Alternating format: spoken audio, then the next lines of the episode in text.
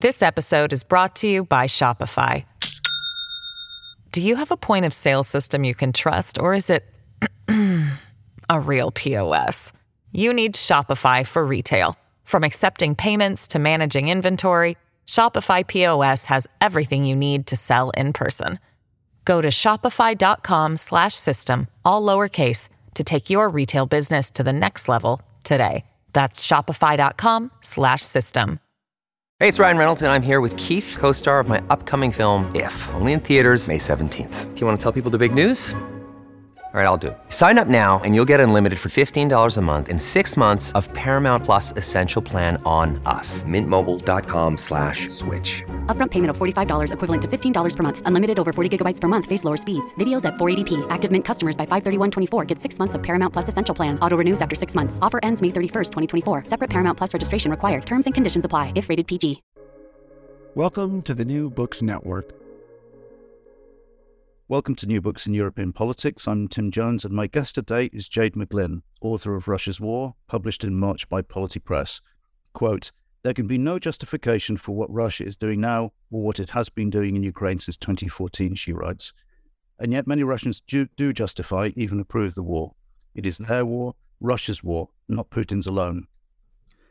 A year into Russia's invasion of Ukraine, and nine years since its annexation of Crimea and occupation of Ukraine's Far East, why are Russians still behind this brutal and disastrous project?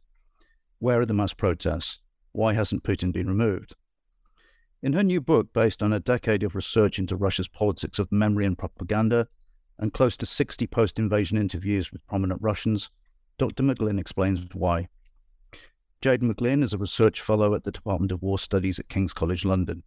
She completed a DPhil at Oxford, where she also lectured on Russia. A frequent contributor to the BBC, Deutsche Welle, The Telegraph, and The Spectator. Her next book, Memory Makers The Politics of the Past in Putin's Russia, will be published by Bloomsbury Press in June. Jade, welcome to the podcast. Thank you. Well, as I mentioned in the intro there, you've got another book coming out in just three months. And uh, in the introduction to this book, you talk about the strain of getting two books out and, and this one being done in just five months. Did you feel you had to get this one done uh, and specifically about the war to coincide with the anniversary of the invasion? No, no, not at all. Um, they they weren't written in parallel. I had um, submitted uh, memory makers um, before before the war even even began. But as ever with a book project and, and with the, the, the PhD, um, there was a lot of material in there um, that that I hadn't used and that sort of played on my mind, but I sort of put it to the back of my mind, not least because I, I had a baby um, just two months before the, the full scale um, invasion occurred. And um, it was really, I had I had no intention of, of, of writing the book. I, I didn't, I you know, I didn't particularly want to write this book, but I realized that that everybody was going to be writing books, and a lot of it bluntly was going to be based on on opinion. And I I felt that I had um, I had, you know, important research that had been conducted that had something meaningful to, add to the debate. Well, uh, yeah, I think it does do that because I mean, the question people are constantly asking is why, as I said at the beginning, why do Russians not stand up and do something about this, and what is the what is the thinking behind it? I've got one other question on process though. How did you pick your interviewees, and how did you conduct the conversations? Mm-hmm. So um, I picked um, those interviewees. There's a mix. There's obviously um, a lot of ordinary people whose names I chose to pseudonymize, even if they were happy um, to be named, because that seemed ethic- more ethical. Um, but and there were also sort of more prominent Russians where it, their their positions were already uh, public knowledge. So and and often these were quite pro-war positions, and they're not always. And I, in general, I picked comments um, from prominent Russians that I felt were reflective of, I suppose, like a school of thought, either within influential intellectual circles or within the public at large, or because I, I felt the analysis was strong.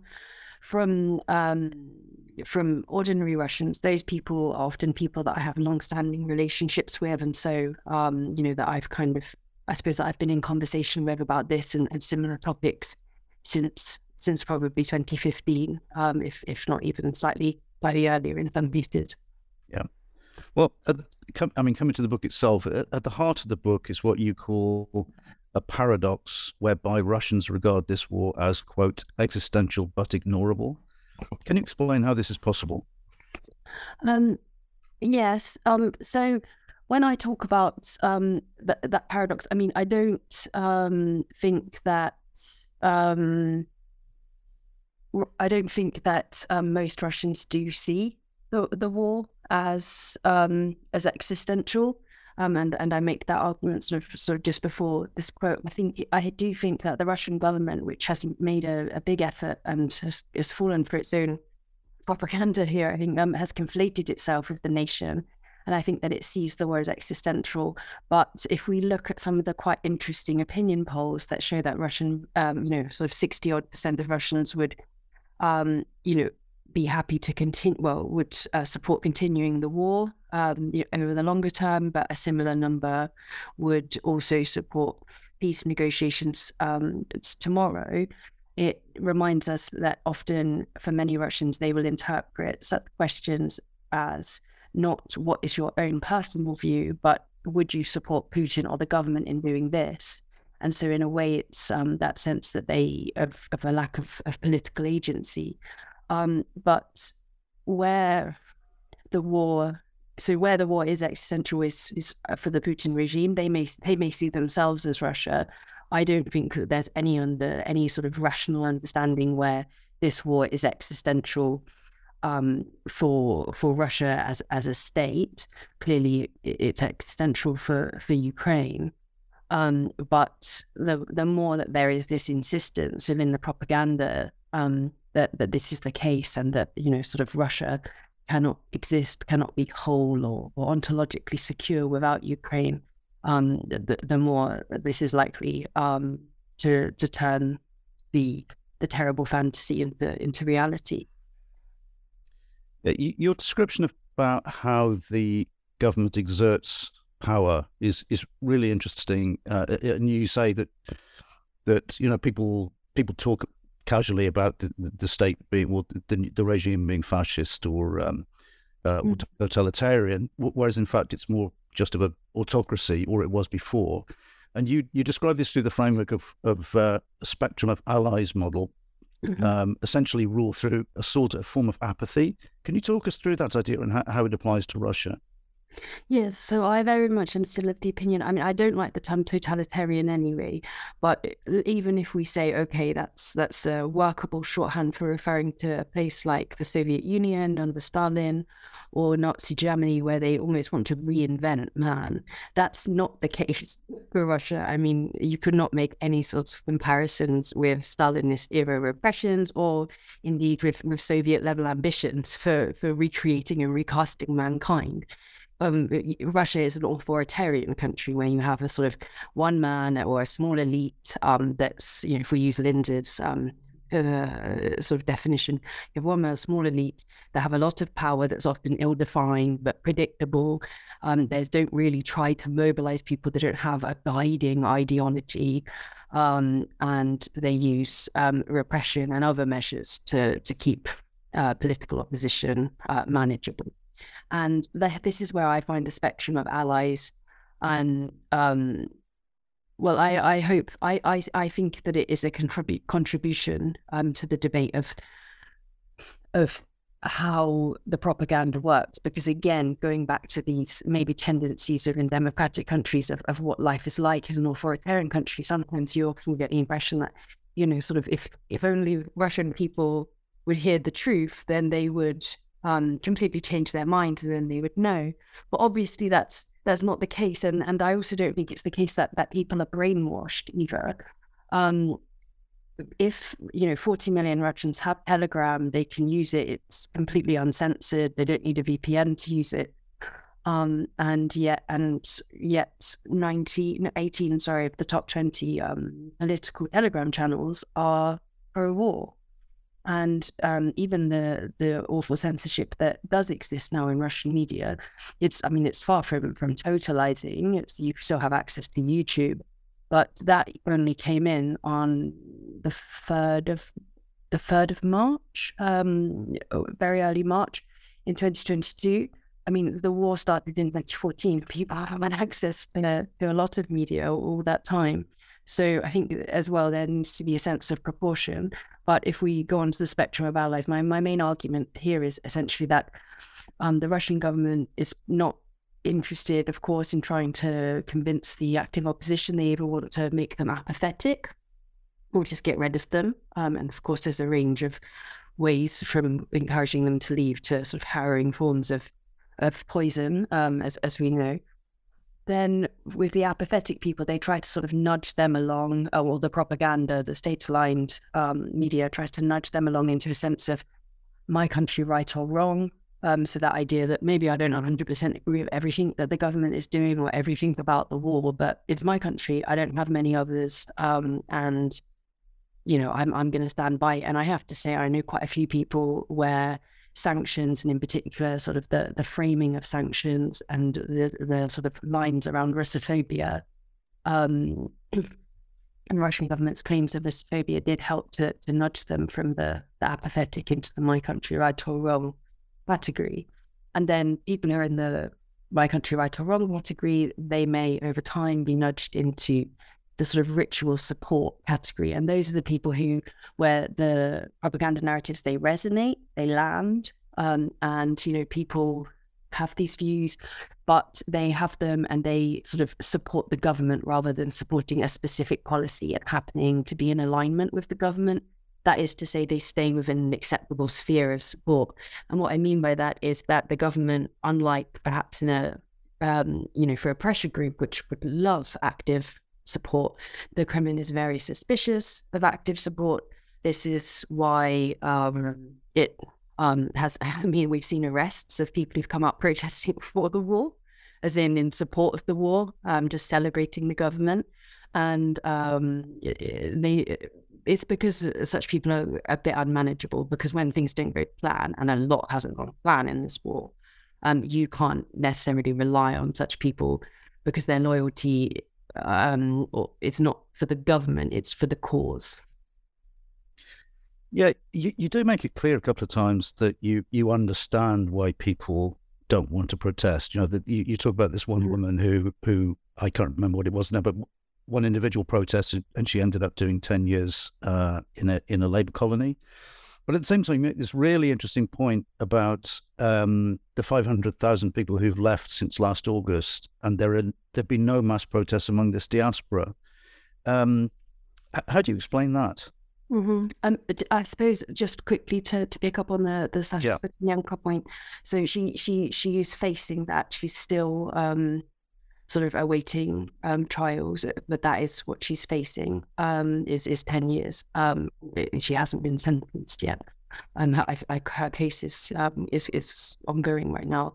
But um, yes, so that sort of that sense of apathy of oh, it's not going to make much difference, and of course, you know things like opinion polls and that sense that everybody else isn't on your side. Of course, that contributes.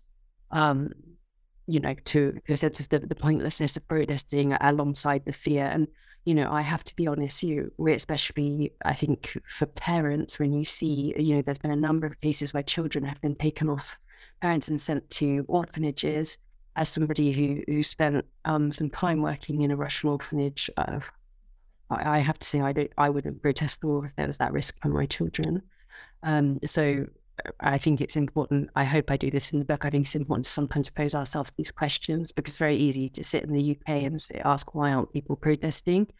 But I think it's important to pose those questions of what would you honestly do if, if those were the levels of risk, you know, for, for you.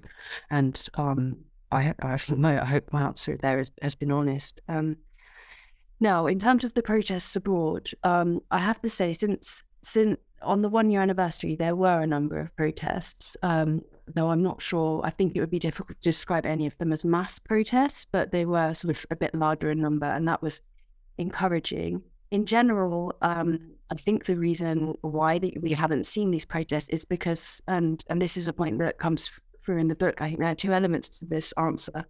One of them is that the oppositional, well, actually, maybe there's three. One, not everybody who left is necessarily opposed to the war. They may just not like sanctions. I mean, that's entirely, you know, reasonable. Or maybe they don't like the means of the war, but they're not necessarily against the ends, i.e., sort of destroying occupying Ukraine.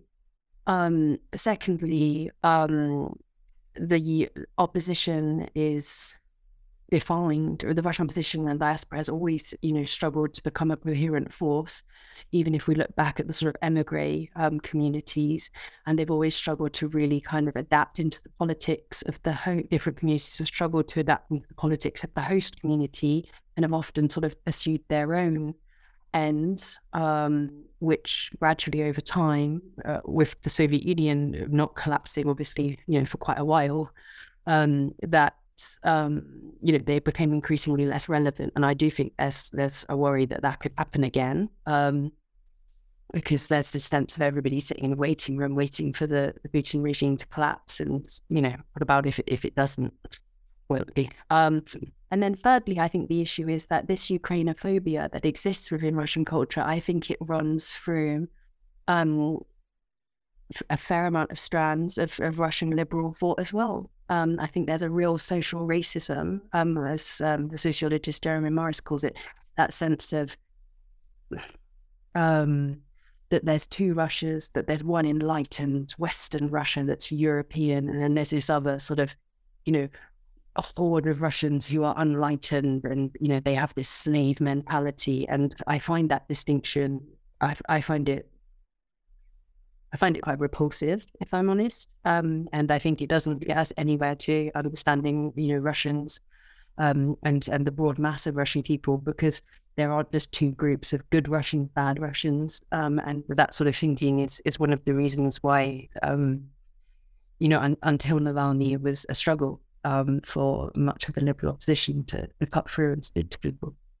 Yeah, in fact, you, you, you mentioned points uh, after a number of the interviews that you're infuriated by people who are more bothered by the way Tolstoy is being treated rather than the bombing of uh, uh, Ukrainian universities. Is that something you came across frequently? Or? Yes. Yeah. Yes, it really is. And I have to say also not just by Russians and, and maybe for some background for listeners.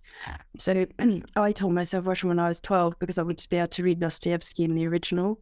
I say in the book, I, in, to my mind, Russian literature is unparalleled. I mean, it, I think it's wonderful. I certainly don't want Russian literature cancelled at all. Um, I taught Russian. I, I, studied Russian literature Oxford. I then went on to teach that, to teach the sort of Russian literature intellectual history course, um, uh, sort of uh, modules, rather.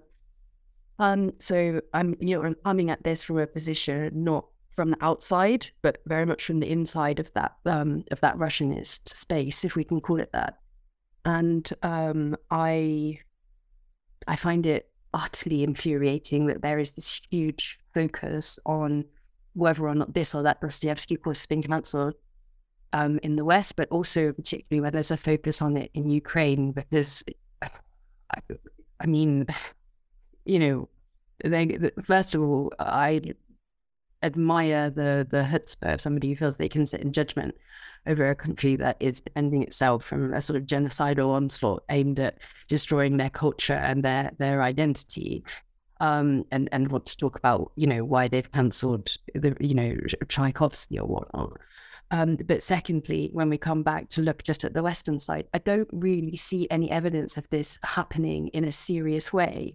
What I do see, and I find this very um, very worrying, is a tendency in some countries to target individual Russians who don't have any official links or anything to do with the regime. So I know in Germany, for example, there have been several cases where students have been told that they're not welcome to come and do their PhD um, in in Germany simply because they are Russian. And I think this is outrageous, especially when we think of some of the other people who may be welcome, you know, in Germany and their links to German businesses.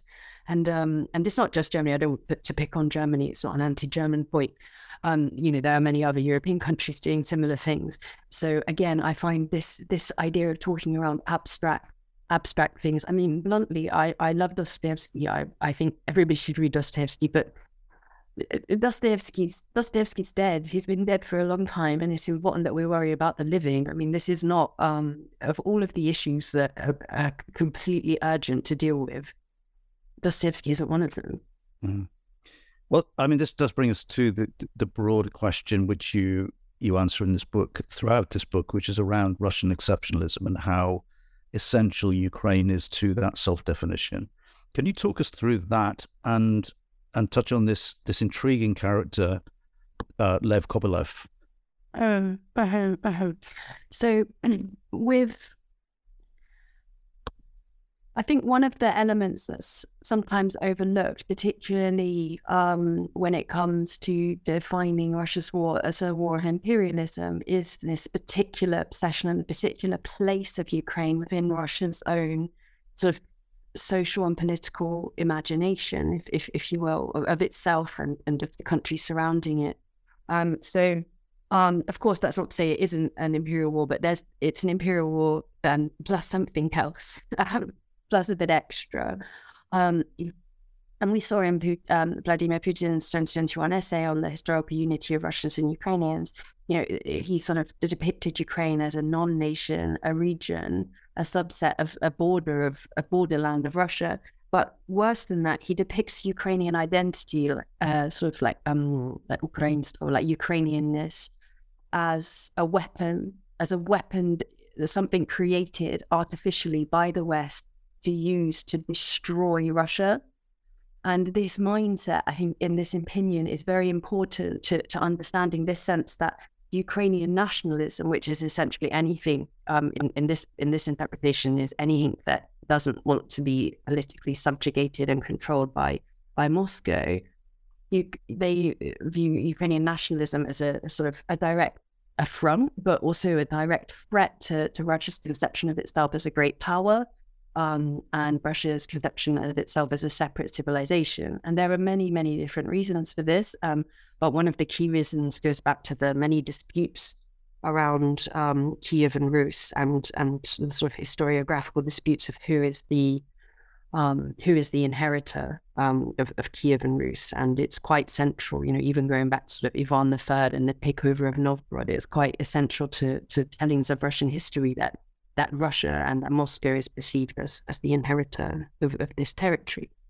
And I think if we um, go back to the um, um, Kopelev, the, um, the the dissident, the famous Soviet dissident that you referenced, and I talk about, and I draw very heavily on Daria Mattingly's very um, fascinating, um, impeccable research into into the Holodomor.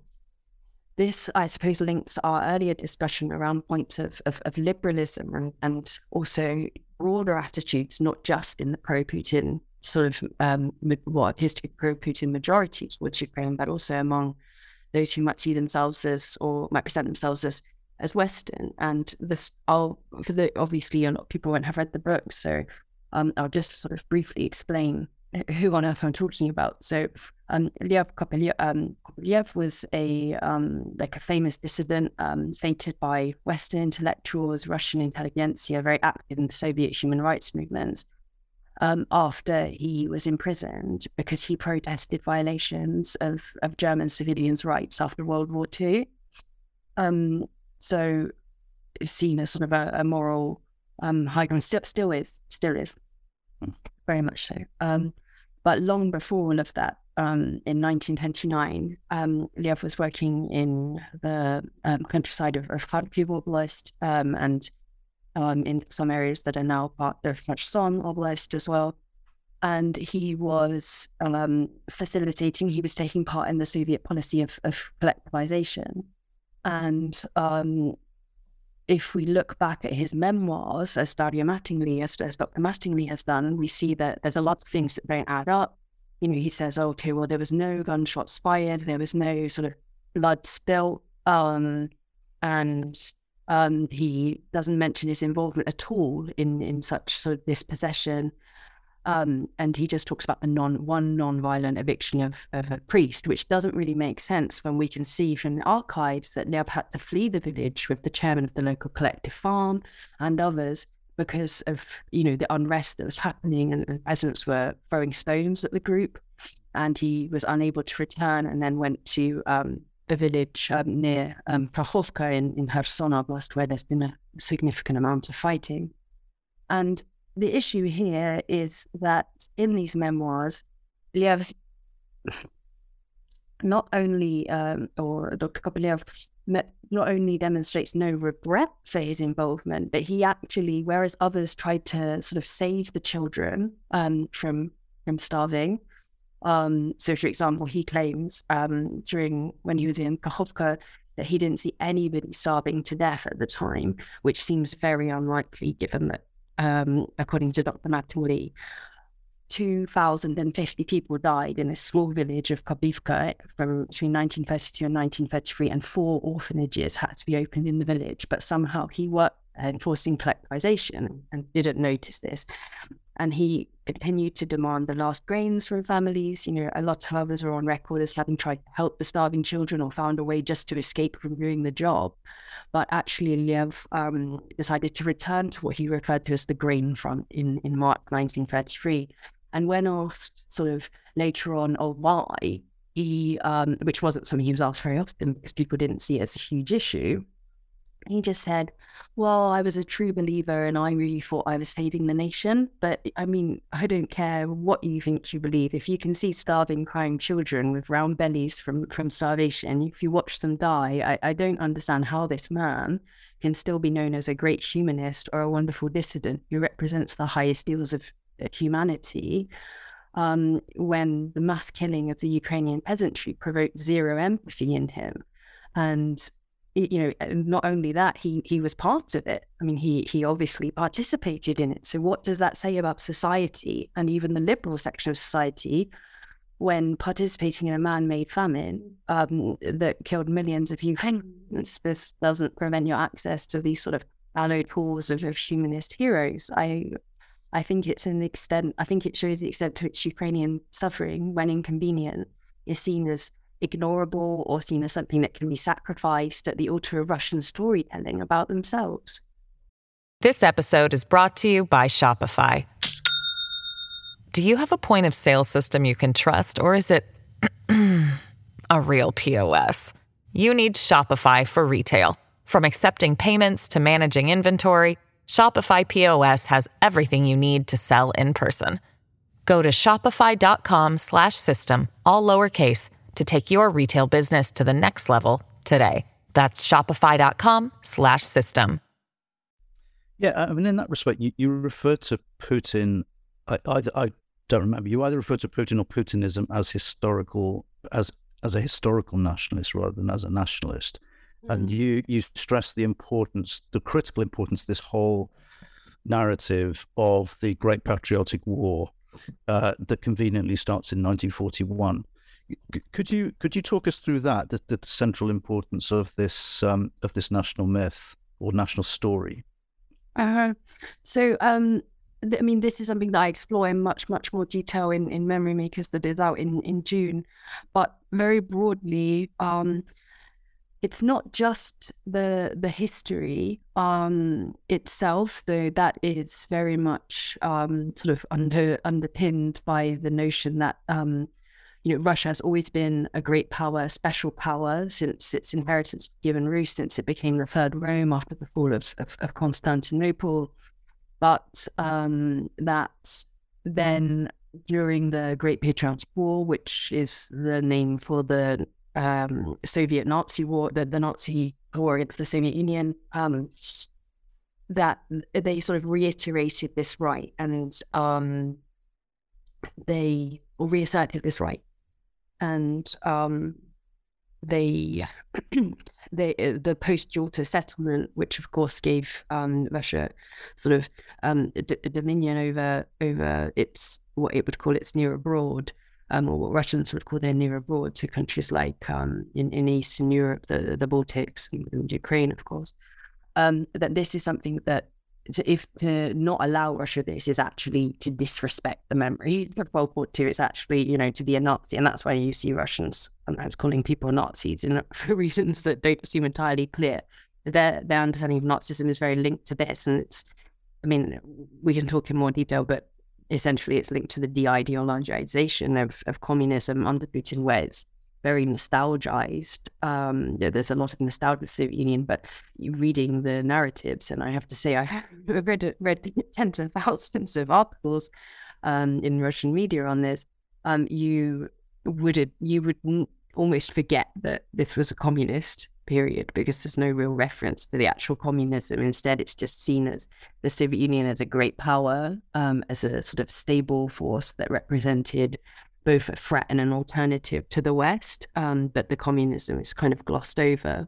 And this sense of national exceptionalism is incredibly important, but so too is this the constant specter of of trauma and tragedy and times of trouble, such as the 1990s or the revolutions and the Civil War, of, you know, sort of from 1917 to 1922, or indeed the original um, time of troubles um, following um, issues of succession to the throne that, that um, long story short, led to a brief occupation by the Polish Lithuanian Commonwealth. Um, so this idea that when Russia is weak, um, its enemies from the West will take advantage and sort of sow further chaos. So Russia the state of Russia as a state must must always be strong. It plays an important role. Mm-hmm. Well, uh, coming more up to date, um, I, I knew NATO's Kosovo intervention had been important in restarting the, the Cold War, but until I read your book, I hadn't realized how fundamental it was to the reemergence of illiberalism and revanchism in Russia. C- can you explain? Mm, yes, you're right. Um, so, and it's it's I mean, admittedly, uh, not sort of funny in a in a ha ha way, but it's it's odd because I don't think it's really remembered at all much. Say in in the UK, I mean, I happen to have always been interested in it because when I studied Russian, I studied Serbian as, as part of my kind of Slavonic languages degree. But um, so I, I've always kind of understood um, maybe more about it. But um, in Russia, in particular, the bombing of, of Yugoslavia in, in 1999 um, is a crucial point of departure in their geopolitical mind map.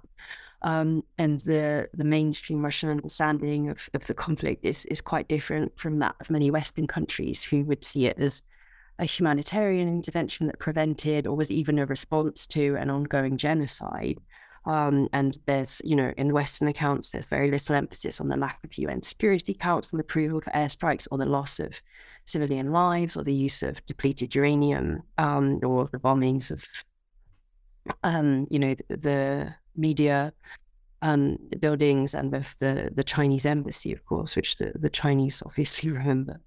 Um, so if you look at the Russian side, you would or the sort of Russian historical, say for example, the the, the history portals or the history websites that are put in Russia, you would understand that the crisis in Kosovo was not caused by um, Slobodan Milosevic um, deliberately stirring up nationalist tensions, but really by the USA, by NATO, and some EU countries who were exploiting Russia's post-Soviet weakness and deliberately destroying Serbia, um, with whom it has this kind of historical um, relationship.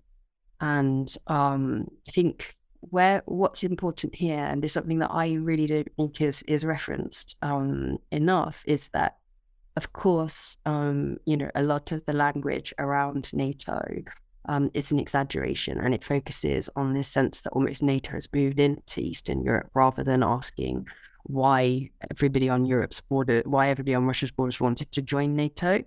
But it is worth bearing in mind that you know, the first phase of NATO expansion started in 1999, so in February, and you had Poland, Hungary, and Czech Republic joining.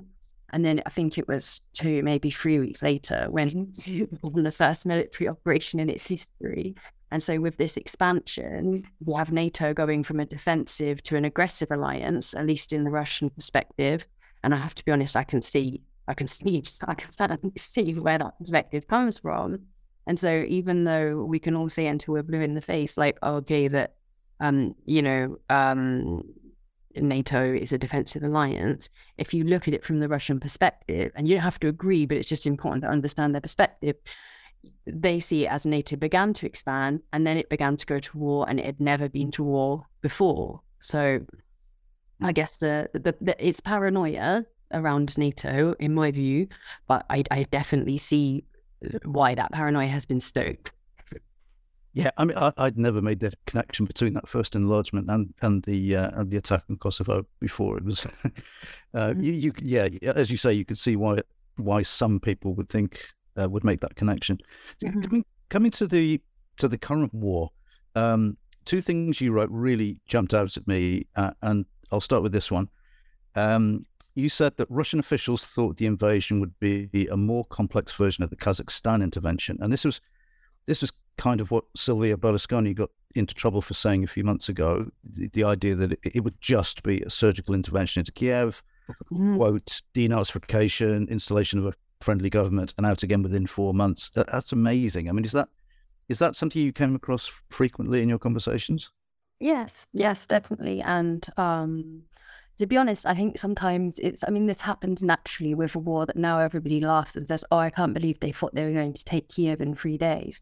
And I don't actually think it's absurd as it seems. The absurd that they, the idea that's absurd is that they could hold Ukraine mm. or by Ukraine because Ukraine because uh, clearly Ukrainian attitudes towards Russia and towards their own future and self determination had changed dramatically since 2014. Um, However, you know, if we look back, and Jack Watling and um, Sasha Danylyuk have done some some really wonderful work on this at, at RUSI. If we look back at actually, you know, what was happening during that period, now there's been a bit of, of distance. Um, you know, if the Russians had taken Hostomel Airport, the situation could really have been quite different. They they came very very close to Kiev. We're talking, you know, like a handful of miles away from from the city center. Um, they were, of course, in Kiev um, Oblast, in Kiev region, um, as we know from from the the awful uh, massacres that happened in Bucha and um, and other towns um, in, to, towards the north of the capital.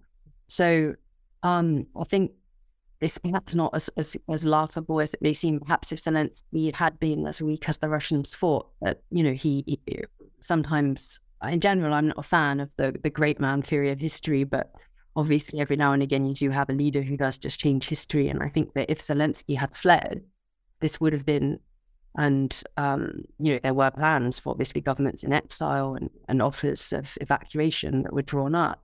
And if he had taken them, I think we would be in an incredibly different situation.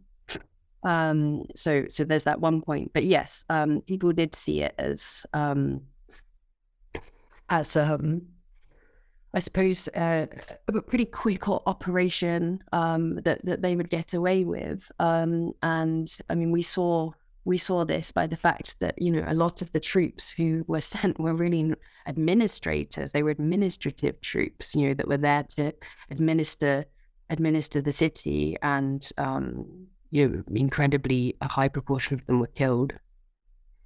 I mean, this is a huge intelligence failure. I mean, do, do you think it's the equivalent of when you know, the Americans went into Iraq and they had essentially been talking to people that they thought were representative um, of Iraqi opinion, but actually these were people who had a sort of self-interest. Was it was it a similar situation with the Russians and quote friendly Ukrainians who were telling them something that basically wasn't true? Yeah, it was quite similar. I think you could definitely draw parallels. Um, so, firstly, there was an ignorance and a kind of deliberate arrogance, like one of arrogance. Um, of you know, there are very few people in Russia. I mean, pretty much my understanding, though I'm happy to be corrected, but my understanding from, from somebody who knows more about these things than I do is that there were not any areas, you know, within the the FSB that where people you had people who were Ukrainian linguists who spoke Ukraine you know, and really was like special, spoke Ukrainian and were real specialists in the country because it was the sense of, but Ukraine is just Russian. so why would we need to, to study it? Which you know, stands in really stark contrast to some of the specialism that you have in countries that Russia perceives as the real abroad rather than the near abroad. Um, so that was one aspect of it. Is they just they just weren't um, they didn't engage properly. They didn't take their enemy seriously. And we know that Gen- uh, General Zaluzhny, who's head of the uh, commander in chief of the the Ukrainian armed forces, you know, he has studied um, he has studied his um, counterpart um, uh, Gerasimov's um, writings. You know, he kind of knows parts of them off by heart, and that's obviously served him well. I think it always serves you well to to treat your opponent. Um, to take your opponent seriously. So there's one, there's that aspect, but there's also another aspect which is I've been speaking to some people, um, particularly from from Kharkiv, um, around this topic. So obviously, there's a lot of corruption within the Russian system, and what you had was that were people with the Russian sort of like paying, you know, the security services paying certain people um, and creating these kind of circles um, that they felt were representative. And I mean, one of the issues is that everybody always thinks their views are kind of mainstream or centrist and of typical of, of people in their region. so it may not necessarily have always been lying, but there was they were given a lot of money. Some of these kind of people, um, collaborators, I think is probably the right term, and um, to help kind of build networks and whatnot. But my understanding is that a lot of these people are spent, spent the money on like jeeps, like taking ladies out and and whatnot, um, and basically being a bit flash. And the money, well, quite clearly, the money didn't go on creating networks. In some in some cases, it. I mean, this this is really quite specific to Kharkiv some of these uh, details that I'm talking about. But I mean, in some cases, it, it did appear to work. Um, and we shouldn't underestimate that there are people who are still pro-Russian in in Ukraine, and and it often comes down to a matter of they don't want to part with with that identity. They can't deal with mm-hmm. the cognitive dissonance that that might entail. Um, but um, and, yeah, and of course, you always have the cynical people who are doing it just for for power or, or greed or whatnot. Um, but um, I suppose I think the, the main reason is they just did not expect. They underestimated Zelensky. They continue to underestimate Zelensky, um, and um, I think they un- they overestimated how weak the West had become, um, and how incoherent, and also um, they just hugely underestimated how much Ukraine had really become, you know, a coherent nation. And I think in some ways that goes back to, to Putin's misunderstanding of nationhood in general, um, which again I write about in the book, but he sees nation, you know, in its primordial sense as an essence. This is why you kind of get this real obsession with history that there's this essence that continues throughout Russian history. Doesn't matter if it's the imperial, you know, the Tsarist era, or doesn't matter if it's the Soviet era or the post-Soviet era, you have this historical Russia Whereas in actual fact, you know, nations are continuously reconstructed. The idea of what a nation is, and say, for example, what Britain is, that's continuously reconstructed. The Britain, yeah. um, as I understand it, would be a very different Britain, you know, to during Queen Victoria's time, and um, and that's entirely natural and and is often you know a positive thing. And and the same thing happened with Ukraine. It just over time, it, it just constructed a really robust and coherent nation. That's, I think, certainly a lot more robust than many um, nations um, in in Western Europe. Well, the, the second um, the second point you make about the the war itself um, that really struck me was your observation that quote most diplomats and Ukrainian officials are not unduly bothered about Crimea, and you you also say that before February uh, 2022 they were even reluctant to retake the autonomous republic. So obviously this is critical to how the war will end. Do, do you think it will end at the pre 24-2 borders? So, I guess there's one important thing here um, that what officials and diplomats might think is not necessarily how the population thinks. And I think yeah. because of the nature and the intensity of the war being waged against them, it's probably quite important that Ukrainians, like Ukrainian popular opinion, um, sees, um, I, I, guess, total victory as the end result. Um, because it, I guess psychologically, it could become quite difficult to fight for. Okay, we'll just get to here, and then we can sit down, have some. You know, that's not that's not really. It's very difficult to gear yourself up for an existential battle where you're losing a lot of people, a lot of your best and youngest um, people, especially men, of course. Um, you know, for the sake of having holding a few better cards at the negotiation table, it's just not a motivating factor. So I think there's that one aspect. Um, I think it would be very difficult to to uh, to sell that, as it were, to, to the Ukrainian people right now. And uh, I think it would be a brave person who tried to do that, um, or a, a silly person. Um, in terms of what I think is possible. I, I don't think that the war is going to end anytime soon. Um, I I don't think that it's I don't think that Russia will be able to get the the four territories plus Crimea that they insist that they've annexed. Um, so, I, and I think that would that appears to be the the basic minimum of, of what the Russians are putting out. And even still, if they did that, it would really just be for buying the time because Russia, in its current kind of guise, is not going to accept Ukraine as a sort of politically independent state with its own sovereign choices. Um, so there's that aspect, and of course the Ukrainian side. I think in any discussions about how the war is going to end, I I become unbelievably frustrated. So I can't imagine how Ukrainians feel by uh, just the refusal to accept the agency of Ukrainians, and they are not. They, I guess, the way they feel is it's not sort of a romantic like we will fight on, you know. It's just we have to fight because if we don't fight, then we don't exist. So you know, I guess from their point of view, is either way they die. Hmm. So they, they they have everything to fight for. Um. So in terms of how the war will end, I uh, I mean I I set out a sort of um, idea for for Western policymakers at the end around a, notion of containment too, like 2.0, where we um, we support Ukraine to get back to its um, uh, pre 24th of February 22 orders, plus, even if it's just a hamlet, just as that kind of symbolic gesture that Russia has lost from doing this full scale war and not gained. Just in that most obvious territorial sense. And then um, we just try to, we just move to a strong policy of deterrence, um, you know, where we bring Ukraine into NATO. We do everything. We do everything to protect Ukraine, and we turn Ukraine into this sort of 21st century West Berlin, and we focus in on ourselves and, you know, use um, Ukraine's incredible sort of heroism really um, as as a means to to maybe kickstart what it what the West even means, um, and the commitment to, to values that, to be honest with you, had long started to sound like a not especially funny joke in the in the words of certain politicians. And and I feel like Ukraine. I mean, I don't know how it is for people, but certainly for me, and I tend to be quite a dry sort of person, but I've found myself very inspired um, by by the Ukrainians. It sort of reminds me of something, you know, sort of from literature almost. Um, but um, but yes, I don't know how.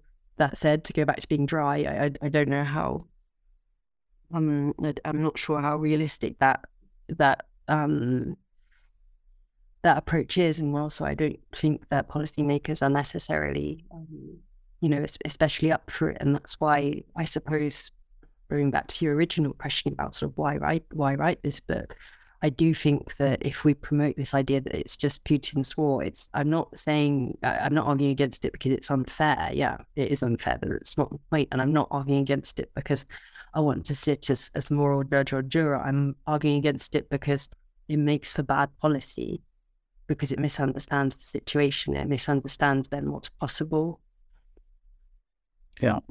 Uh, I mean, coming to uh, Putinism itself, the regime, you you seem convinced it will eventually collapse, and you say when it does collapse, it will be quick, unexpected, and probably miserable. Um, what what's your best guess as to how how, how this happens and the shape it takes?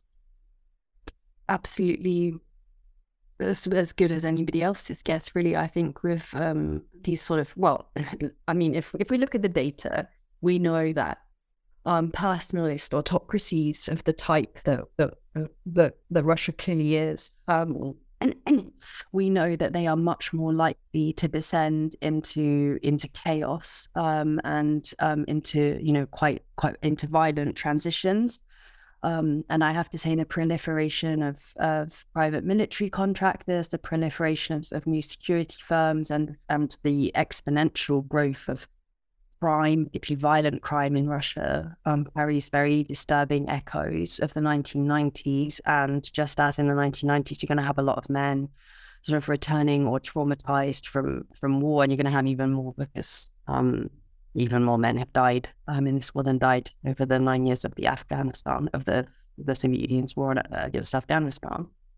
So um, I don't even if we look at both the data, but also just maybe things you don't need data for. Like it's not great if you have violent criminals who've then been really, you've also been a bit traumatized by war, and loads of other people just traumatized by war. It's not great um, setup for for a transition to a nice kind of institution building and a nice liberal democracy, especially when there's a culture of of denigrating these things because of very bad experiences in, in the 1990s. So I, I there's definitely scope for a positive approach, but um,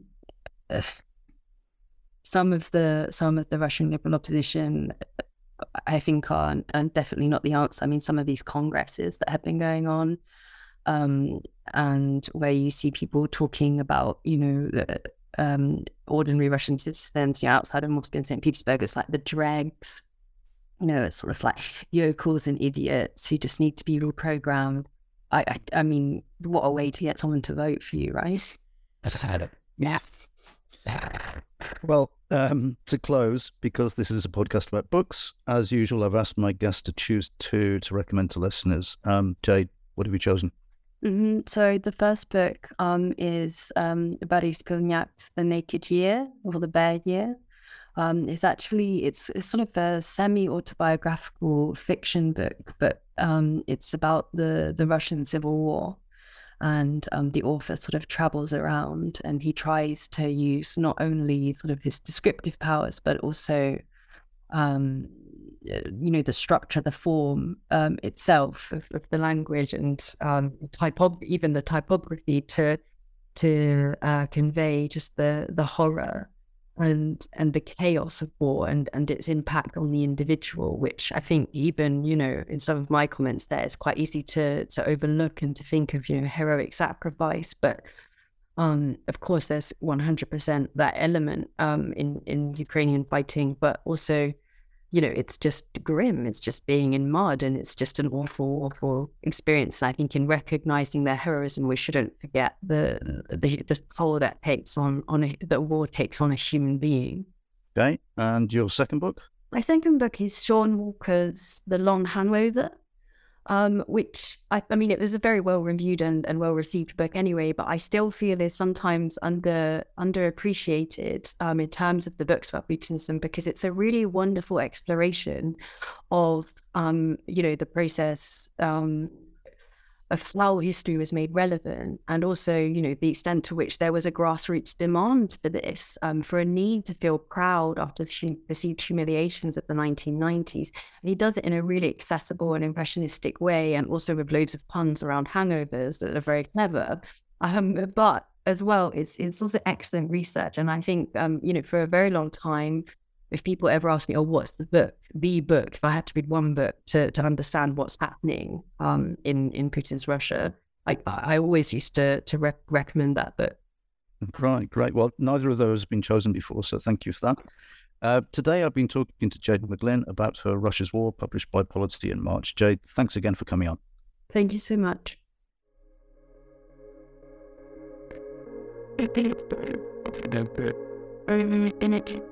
Thank you.